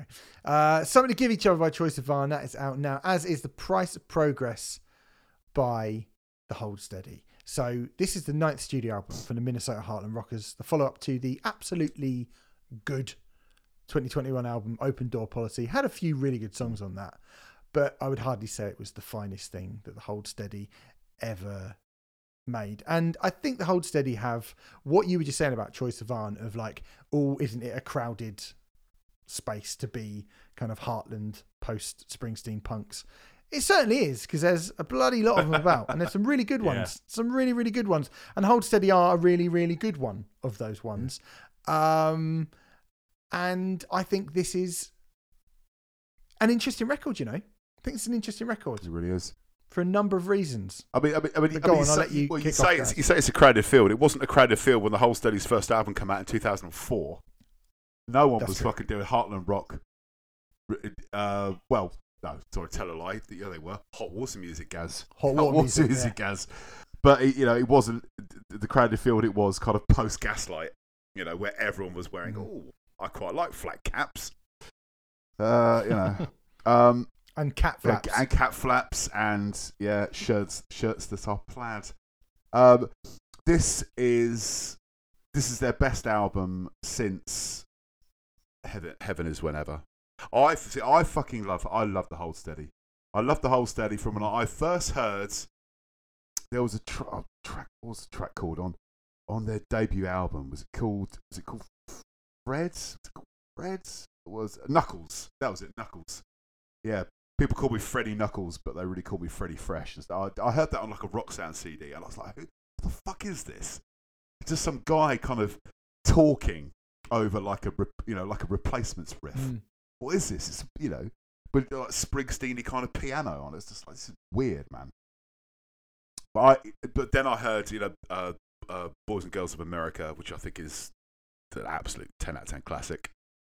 There's you know songs that are stuck between stations and Chips Ahoy, and it's uh, Cinema Jools Holland and stuff, and uh, Mm. I they seem to get a lot of kind of backing from a lot of the press. Kerrang were all over them. Uh, the NME, Melody Maker, like Q, Mojo, Yeah. they were given a big old push. I think I think they are one of the most consistent bands of, of the 21st century. They're certainly the best bar band of the 21st century. You know, the, the kind of live shows kind of border on bi- biblical. I've seen them a couple of times. That they are fucking extraordinary live. You know, like I said, Springsteen the replacements. You know, that's a right old bit of gas. That is. You know, Craig Yeah. Craig Finn's storytelling is fucking is masterful. A kind of a succession of like kitchen sink drama played out by bohemians and wasters. You know, the characters he writes about are interesting fucking people. I think a lot of them are real as well. I do genuinely think a lot of these people are real that he writes about. Um, I mean, in terms of kind of you know songs on the album, Sideways Skull is a wonderful example of what I was just talking about. Kind of two old school rockers kind of trading war stories, each more sad than the last. Uh, Sixers and its brutal tale of a um, of a woman kind of crushing up um, drugs in her apartment whilst watching ba- whilst watching basketball on the TV. It's, it's up there with some of the best tunes they've ever written. It's fucking hard. and has one of the best Oh, endings to yeah. a song I've heard in fucking Yeah, forever. yeah. Yeah, Yeah, absolutely fantastic. Uh, They are they are one of my absolute kind of favourite bands that have helped me through you know some pretty dark times in my life, Mm. And I'm actually quite annoyed that I forgot about this album about when it from when it came out. It just Yeah. it just yeah un- unfortunately kind of passed me by. They are they're an incredibly kind of consistent bands. Uh, Open Door Policy was was all right. Um, you know, uh, thrashing thrashing through the passion was was okay. You know, Denver haircuts on that. That's great. That's great. But yeah, Price of Progress is it's great. It's a really really good Mm. consistent kind of album. I, I, I love I love his wordplay. I could just listen to him recite the fucking phone book. He's wonderful. it's that's the thing, isn't it? I mean, I think it's funny actually because you know, I, I I was never into the hold steady. I just never really got round to listening to him properly. It's only been the last sort of couple of albums Yeah. that I've actually you know paid any attention. I think you should you should go listen to the early stuff, mate. I really think you'll like it. Yeah, I, I, you know, I, I have, I have gone back and listened to a bunch of stuff since, and I think they are, you know, really, really good. And you know, when the first song comes in, again, I mean, again, this came out in March, so we completely fucking missed it. But the way the first song comes in with this kind of very lax riffs and synth parts, and obviously those vocals are so Yeah. drawled. And He just sounds and, like a drunken you know, guy I at a bar like- in time. I love that kind Yeah, of, I was of sloshy kind of delivery that he has. I love that. and I expected to come out with the fist swinging and battering us, and it's more of a kind of rock waltz and the horns that kind of come into it, and then you know Sideways Skull comes in with a bit more oomph, and you know it, it's really great, and you know that line about we are the champions and looking like Robert Plant, you mix it Yeah. with, and and kind of do wop, you know like. I was going to say murder. It's not murder ballad. It's, yeah, so kind of murder, murder, not murder, murder ballad. but Like those fifties. What do they call those fifties? Like the rock and roll suicide fifties, like songs about oh Johnny. Oh, a leader of the pack on and stuff like that. Yeah, and all that kind of stuff. It's got like the backing vocals that could come from something like that, and you're like, oh, Yeah, that's kind yeah. of that transposed into the sort of modern era. Um, and uh, you know, it's a it's a rare thing to get an album which starts pretty well, gets better, and then really gets better. But you know, the bluesy feel of Carlos is crying, I think, is my favorite song on it. And for all the talk about Springsteen, that's Dylan Goes Yeah. Electric. You know, I think yes, yes, Springsteen, yes, but that kind of harmonica and the mumble of the vocals, I think will add to the feeling of it being more towards a kind of Bob Dylan esque thing. And it's, you know, every song has got better as the album has gone on, which is a very, very rare thing. I think the hot streak does kind of cool off slightly a bit after that. And I think, you know, you get a few um, a few less surprises and a few more standard hold steady songs. But like you mentioned, the end of Sixers is great. The Bird Watchers is again those backing vocals are fucking fantastic. City Eleven sounds like the Eels if Yeah. they were you know playing stadiums and. Uh, you know, Distortions of Faith is maybe the most Springsteen they sound on a record where they are obviously going to get compared a lot to Springsteen. So yeah, this is a, a very, very, very good album. They're a really good band, aren't they? The Hold Steady, really good. I hold them incredibly close to to my heart, and um, I'm just kind of glad that they're they're another one that I, I was kind of you know they like when Boys and Girls in America comes out in 2006, they were kind of ma- massively hyped. I think they played Reading that year. Um, they're like you know I think um, Stay Positive was like 2008. That was the tour I saw them on. Um, fantastic album. I think the album like got top 20 and stuff and it, it, it kind of seemed like okay they could actually probably get quite big because by this point they were kind of always like kind of lumped in with that kind of gaslight kind of heartland rock revival thing even though they've been going for years before that but they kind of sort of hit a ceiling you know sort of after then really and never never you know again that's quite similar to gaslight really you know it never sort of quite made that kind of jump um but like gaslight i'm just glad they're still kind of making really good music you know really consistent Yeah. it's it's yeah, it's the best album they've done in, in well over a decade. Mm. It's really good. It's probably the best one I've heard since I've been sort of Yeah. paying attention. Yeah, Price of Progress by the Hold Steady has been out for a Yeah. long time. If you were interested in it, you probably Yeah. heard it. Right now, this is a bit of me. Beloved Paradise Jazz by McKinley Dixon. We have spoken about two excellent hip hop albums already today. This is the fourth album from the Richmond based rapper, the follow up to his 2021 album for Mama or Anyone Who Looked Like Her. I had heard the name McKinley Dixon a few times over the last five or so years. This actually came out in June and I sort of slept on it. And it wasn't until I was kind of looking around and I saw how well it had been reviewed that I thought at some point I want to talk about this record. And man, I think this is one again you said a few times you know how close would stuff have been to getting into your top Yeah. 20 if you'd have heard it earlier or whatever it was too late in the day from when I actually listened to this for me to think, oh, I'm going to get it in my top 20. But it is fucking brilliant. You don't usually have a rap album that is 10 tracks and 28 minutes long, which can manage to fit in everything from psychedelic spoken words, jazz rap, uh, big bombastic soul string songs, and heavy, angry, murderously intense songs, literally name checking Slipknot um, throughout an album. But here we are, a record about McKinley Dixon's upbringing, his life, the things he saw in his childhood in a city growing up in, you know, I would have thought an underprivileged background.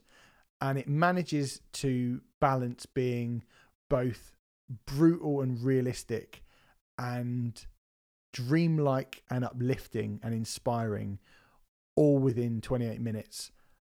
Like I say, 10 tracks in just under an hour. When it first fully kicks in after the kind of spoken word intro, um, in on uh, Sun I Rise, it is just fucking glorious.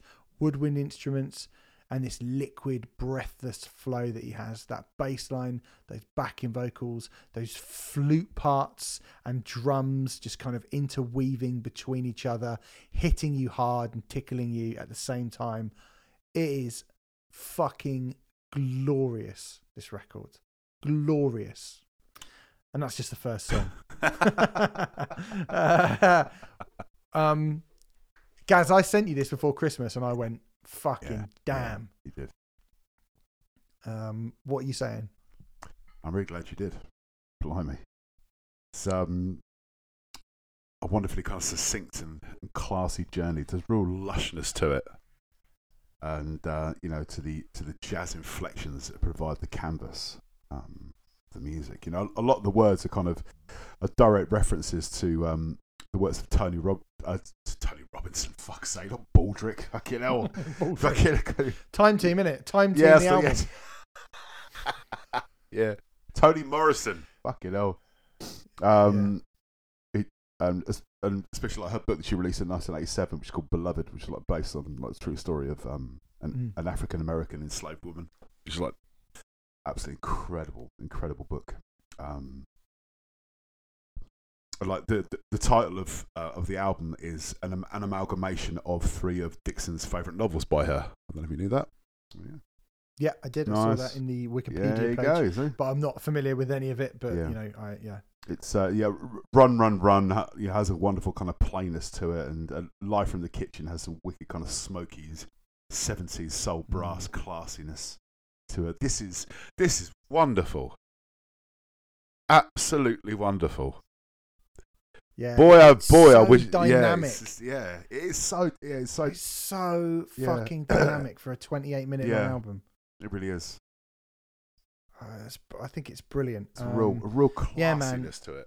It's yeah, but then you get shit like mezzanine tripping, which comes in and and and throws you off for how kind of brutal and unsettling Yeah. and kind of gangster Yeah. feeling it is.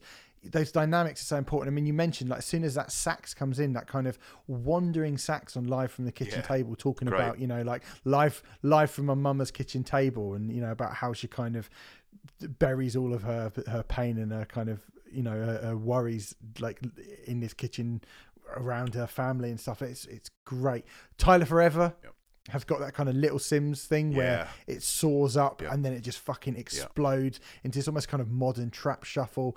Obviously about somebody he knew and somebody who died. And there's the big Slipknot shout out. You know, like um, obviously I- I'm not going to say the exact line, but it's uh, ref- referring uh, referencing his friends being partial to heavy music and particularly Slipknot uh, in in the streets, uh, which I thought was cool. And you know, every song pretty much. I mean, the story so far goes as hard as fucking Rage Against the Machine. It's got so much strut and power and purpose, and it's about a robbery in a convenience store, and it has again like you know the female feature. I don't know who the the young girl is who comes in and does that bit at the end, but again, it's brilliant. But for me, on a posy tip because it's an up and down Yeah. record. I think it's an emotionally and musically up and down record. Run, Run, Run is my favorite. It just sounds like a massive soul Yeah. banger. I got like xylophones, you know, Yeah. but it's in it, and it's just like run from the guns and run and run, run," like and all that. And it sounds so fucking uplifting, despite it being about being a kid in a playground and running from gunshots. Yeah. Like, what a brilliant way to juxtapose. Yeah, yeah, the kind of playfulness kind of that juxtaposes the kind of absolute harrowing Yeah. darkness of the uh, the lyrics. Yeah, The lyrics, yeah. It- I, mate, I think this is totally Nice brilliant. one, This yeah. record, great. completely, completely brilliant. Yes. Um, yeah. Anything else to add to that? No, apart from thank you. Great, mate. Well, I- I don't know when or where I found it. Yeah, I I'm glad you. I'm really found glad you did, mate. I really am. This is, yeah, this is it's every everyone needs to listen to this album. It's it's yeah. Look, it's 28 pick- minutes and yes, 41 seconds of your life. It's work of art. It's Right. brilliant. Fucking Mm. brilliant. Beloved Paradise Jazz by McKinley Dixon. That's out now as well. This is one you brought in. So I'm going to say thank you to Hello. you because we got Baxter Dury. Yeah, I thought I was better than you. you're not. The seventh studio album, no, I'm not. Uh, the seventh studio album from the son of Ian Dury and uh, solo artist in his own Yeah. right. Um, Polly, my girlfriend, is uh, quite into Ah, Baxter nice. Dury. She said a few times he supported somebody that we were going to go and Yeah. see. I can't remember who it was now, but we didn't get there in time, unfortunately. So we missed it. ah, But she was like, "Oh, I'd like to get there to see Baxter Dury, but we didn't get there in time." But this was your suggestion, uh, and it's very interesting. It is. Very interesting. A kind of a lot of comparisons can be made to almost a kind of like um, Phil Spector producing Sleaford Mods. Yeah. Yeah, Yeah. but better than Sleaford Mods. Definitely better than Sleaford Mods. I, you know, this. I would say yeah. so. Yeah. I mean, yeah. I'm, I, I, I've loved kind of Baxter Dury for you know quite a few years. I, I, the first song I heard by him, I think it was either like um, was it Miami or Prince of Tears, like years and years ago. Like coming Mm. across him and like you know absolute spitting image of his old man, you know, like spookily so. Even with his diction and everything, it's like, like um, it is kind of one of my like favorite lyricists. All kind of East End underground beat poetry, kind of funny, biting, tender, sometimes all at once. Like how he, you know, it's only Baxter Dury that will start a song by going, "I ain't fucking dog." You know, stuff. I love it. All sparse kind of lo-fi production. Um, you know, the trademark baritone snarl, the kind of slice and dice, free-form lyrics.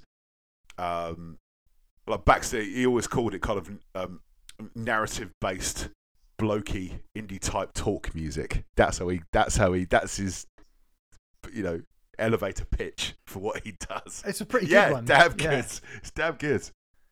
Um, but you know, I, I I see it as kind of so much more than that. You know, it's like Aylesbury Boy is kind of a dark tale of, of a kid Yeah, with a it's so famous dad struggling with his past and his Mm. surroundings. Um, you know, pale white Nissan drips with menace. Um, you know, crashes uh, is a mid '80s kind of keyboard banger. All f- Crashes is really Yeah. funny. She crashes her car into a much, much bigger, bigger. one. That is a It's great, brilliant, isn't it? It's so brilliant, brilliant lyric. his his kind Yeah. of observational kind of lyrics are this he's he's so funny he's so funny. Um like i think it was when would it have been? Like april may june time 2020 when we were in that first kind of lockdown. Uh, obviously lots of people were doing online gigs you know. And one of the best ones I saw was Baxter Dury and his son in their front room, just at the piano, all casual. Just ca- you know, he was just like, I was going to stop the song there. I was going to go get a drink. I'll be back in two secs. It's- it was it was wonderful. Um, and and and all full of it's songs. Just you know, all the songs are kind of you know full of shady characters doing shady shit. It's uh, and I love that. This is this isn't quite as good as oh god, fucking previous album's called now. Bear with. It's not quite as The previous album uh, was called the Night. the Night. Charts. That's yeah, that's his kind of classic. It's absolute work of genius. Yeah, I'm not your dog, Slumlord. Yeah, Samurai, wonderful album. But this is a lot of fun. It's a lot of fun, and he's Yeah, he's great. He is great. And I I, I, I, I don't want him to be kind of known as you know son of Ian because I think he's done enough. It, it lot of his own stuff now. Just to kind of just just he's just now Baxter Dury. and he mentions it Yeah. so much in such a great Yeah. way. Like, I mean, sh- there's a song in it, Shadow, which is could again that '50s doo wop Yeah. thing, and it sounds like it could be an advert for like washing powder from that time, and it's particularly brilliant about you know this this struggle like making this really really sweet sounding song whilst the lyrics are about struggling with him trying to come out from beneath the shadow of his his Yeah. father and stuff. Well, Aylesbury Boys about that as well. So yeah, Ellsbury, but yeah, about going to a posh Yep. school. Um, you've got a bit about you know right at the start it says mummy and daddy. Like straight away, you're like, oh, Yeah. you know, where's he going with this? And you know, um, Leon, uh, he talks about his daddy being famous and stealing a computer. game as well. Yeah. My favourite song is actually a second song, "Celebrate Yeah. Me." It's really good. I love those. It's kind of I don't know what the best word for it is without sounding like. Uh, it's fucking stupid, but like girly vocals, really sort of high Yeah. pitched, like almost kind of like school. yeah. He, he has that. Like that's a of- that's a reoccurring trait on all his albums. He always kind of has yeah, that. and but the bass sounds so low, and it feels like you've got this mixture of you know London post punk and Yeah. French art Yeah. pop together. Yeah. It, it- it's really good. Yeah, really, really good. it. Um, yeah, man, I really like this. I thought it was really, really Great, good. Um, very unusual. I've not really heard anything that sounds exactly No. like this. There are plenty of those, like you know, you mentioned the Sleaford Mods or um, fucking Idles or whoever you want to chuck Yeah, in from that yeah. kind of like you know that UK post punk thing of doing things slightly odd. But no one really sounds like No. this, and yeah, it's good. So you go. Baxter Dury. I thought I was better than You're you. Um, you're No. not. Uh, let's move on to our next album. And this, I mean, this did come late in the day for us, even though the album itself came out on the 2nd of June 2023. Uh, I discovered this artist on Christmas Eve, Gaz. And then we discovered on the Green Day special that this artist had been around for a really, really long Yeah. time. Yeah, So it was nominated is- for an MTV. Uh, no, Gram was it Gram? Was it Grammy or MTV? No, an MTV, MTV Award award, in that was it, yeah. 1995. yeah. So we're Yeah. talking about the Omnichord Real Book by Meshell N. N. mm, Nijikela. I think Nij- I think oh the, the end's the end's going to be say it. silent, mate. The end's going to be silent. Did you? Did oh, you did Giocello? Did Did Giocello? Di Giocello. Di Giocello, yeah. Meshell Di Giocello, which is N D E G E O cello, C E L L O, right? The Omnichord Real Book. It's the 13th studio solo album from the Washington jazz, rap, spoken word solo artist and bassist of some note, I believe. Um, I went off on uh, a drive on Christmas Eve. Lovely stuff. I, Like I- Chris Rea. Six music on six. The fuck? Yeah. Did, Yeah, did, just- did you have your driving? Did you have your driving gloves on? Oh, there he goes. There he goes. Look, there he goes. Did- Has he got the guitar? Well, you didn't. I had to go and drop some presents off at my auntie's house, actually. Um, but and I don't have uh, a six music amnesty, so I had Right. six music on in the car. Fair.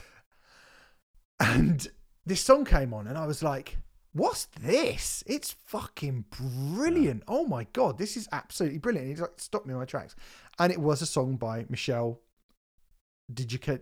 I can't, I can't say, it.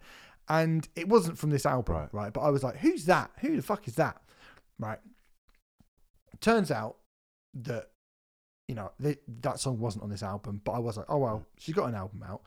She had a few album out a few months before, and I was like, when I get home, I'm going to put this album on, and I did.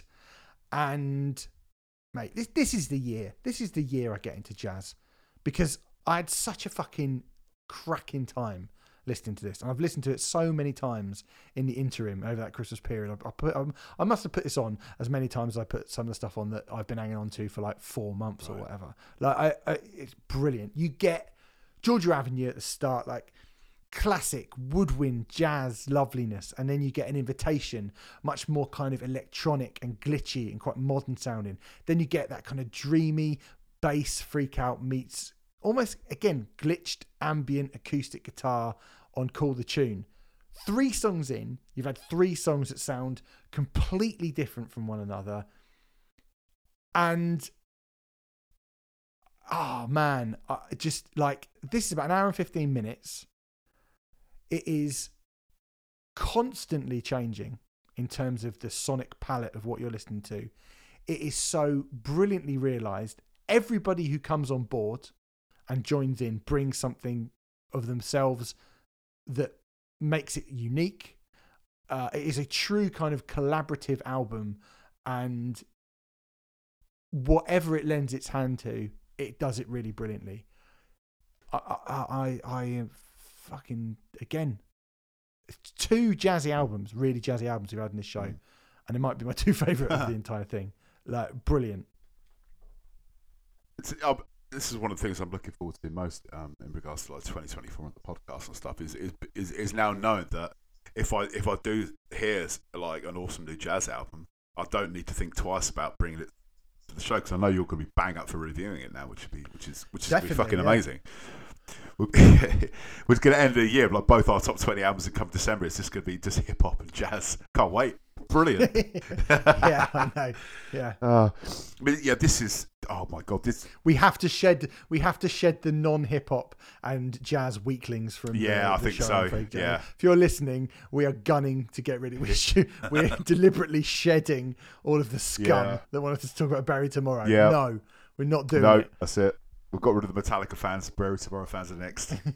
Yeah. yeah, yeah. Fuck you. We're gonna brutalize you with Chet Baker. Yeah. like nothing but Chet No, Baker for a you year. will listen to Sonny Rollins. You cunt.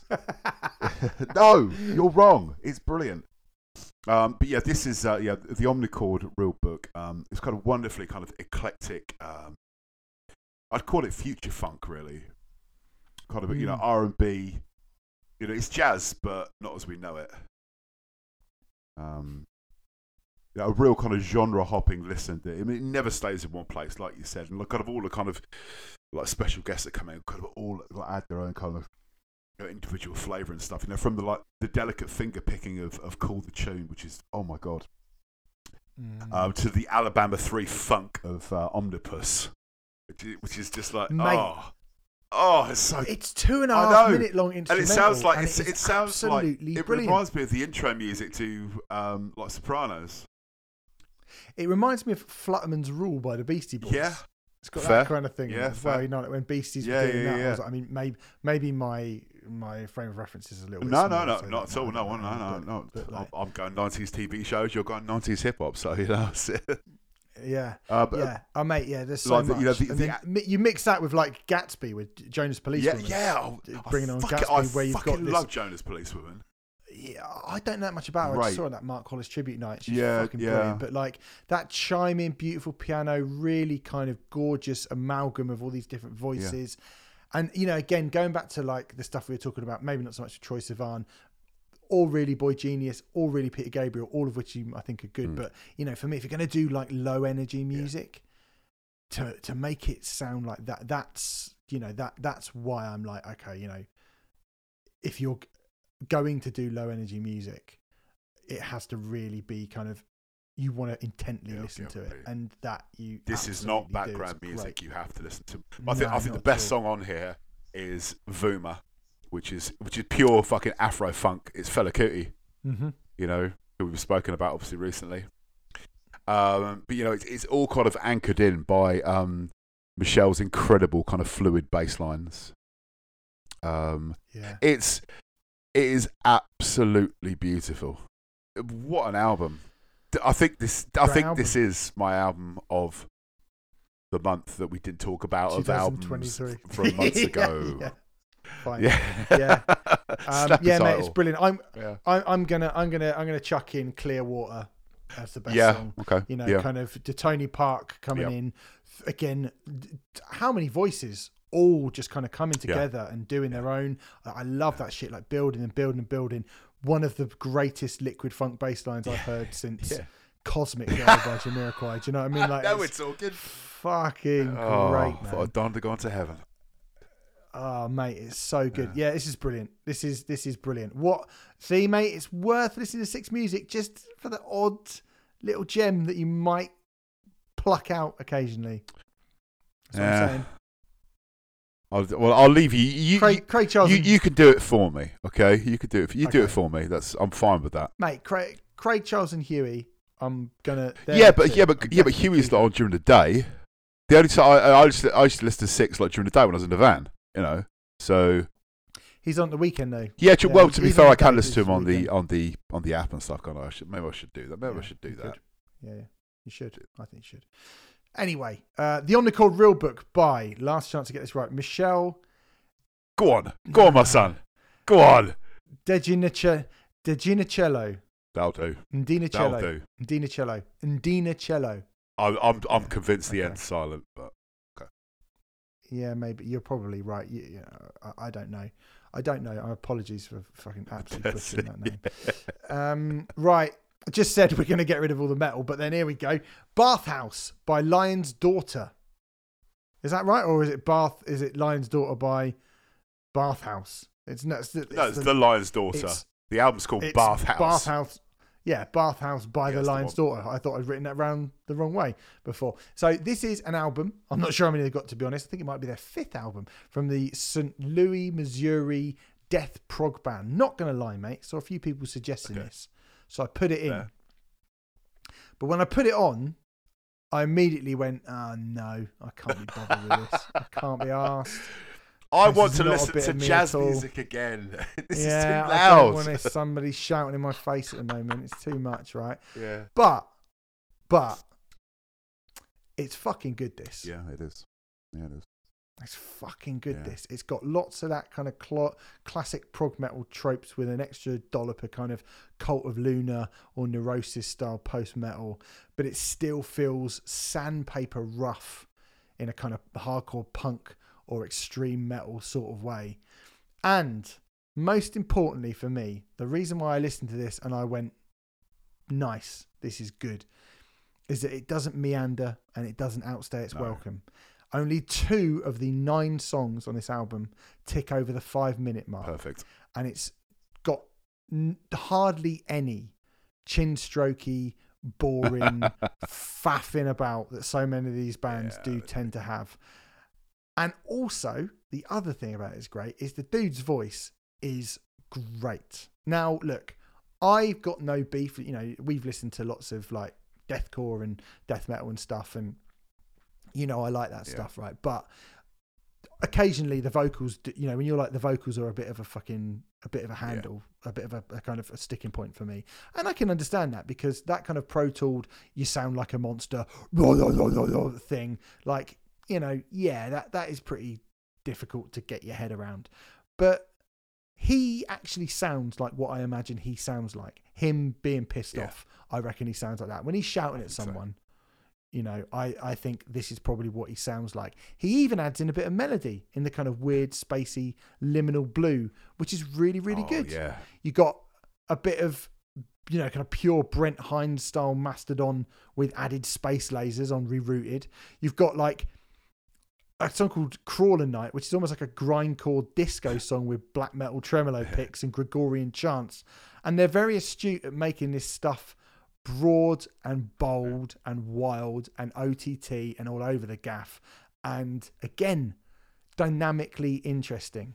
Um, for me, the best song on the album is Your Pets Died on TV, which is a really horrible name and a really horrible, screaming, feedback riddled song. Um, with all this like kind of wild, weird feedback over this crushing, stabbing riffing, and an almost kind of Steve Austin from Today is a Day style deranged spoken tongue vocal. Uh, I think this is well good. I think it's well good. It is. It is. Yeah, it's decent. It's decent. You know, kind of wicked, trashy, thrashy, thrashy kind of gothic kind of riffs, blast beats, and hardcore vocals and stuff. But it has enough of other interesting things for me that because you know t- too much of the kind of whoa, you know, my, my ears just just completely just tune out. They just tune out. I can't. I can't even stop them now. They, my ears just go no. They fold their arms. Go no. We're not having this. But there's enough kind of other stuff in there uh, you know, the title track um, has a stadium chorus, man, that kind of that rivals the big boys, man. It's, Yeah. it's huge chorus, so it's wonderful. Liminal Blue opens with a kind of tangerine dream esque synth melody. But when that started, I was like, oh, hello. I, I, I could totally get on board with this now. All right. You know, that, that then kind of explodes into like a, you know, Depeche Mode chorus. And 123189 sounds like aha. What's not to love about that? You know, it sounds like "Stay on These Roads" era kind of aha. Um, you know, it's it's a gothy metallic delight. It's decent, man. It is decent, and Mm. it's got enough other things in there that make it interesting. Well, in the tags on their Bandcamp page, they've got metal, black metal, death metal, doom, industrial, synthwave, and St. Louis.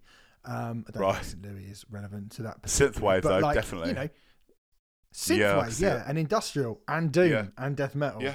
and black metal. Yeah. Like those things are within. You know, if you if you're gonna make a, a metal Yeah. album, you've kind of ticked a Yeah. hell of a lot of boxes rather than just being black metal, post black metal, post doom black Yeah. metal.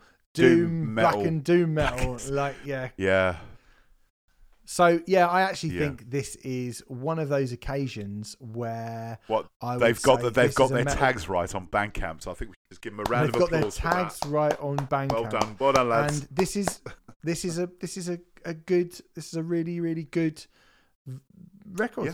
It's really Yeah, good. It is. Like it's genuinely all right. really excellent. all right. Hmm.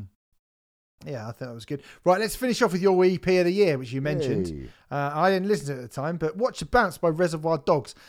I got to say this straight away. Reservoir Dogs might have to think about changing their name because I've put in how they spell it. They don't spell it Reservoir Oh, they Dogs. spell it It's phonetic- they spell it phonetically. Yes, R E S O V W A A R, and then dogs, as in Yeah. dogs. Dogs. and even if you put in Reservoir Dogs band, if you put in Reservoir Dogs Watch the Bounce, you still get fucking Quentin Tarantino Yeah, shit coming up. You still get it. Unbelievable. So hard to find. But this is another EP from the youthful UK hip hop crew, which was Gaz's EP of 2023. And I can see why, You've- mate. It You've listened to it now, lovely. so yeah. I've listened to it. Yeah, lovely, bouncy, old school hip hop. Four bangers. Yeah. Four straight down the line, utter bangers. Title track, particularly for me, is really, really cool. So much swagger. It sounds quite US musically, but then when the voices come in and you have that kind of UK stroke London drawl, Yeah. it really does give it that extra kind of something.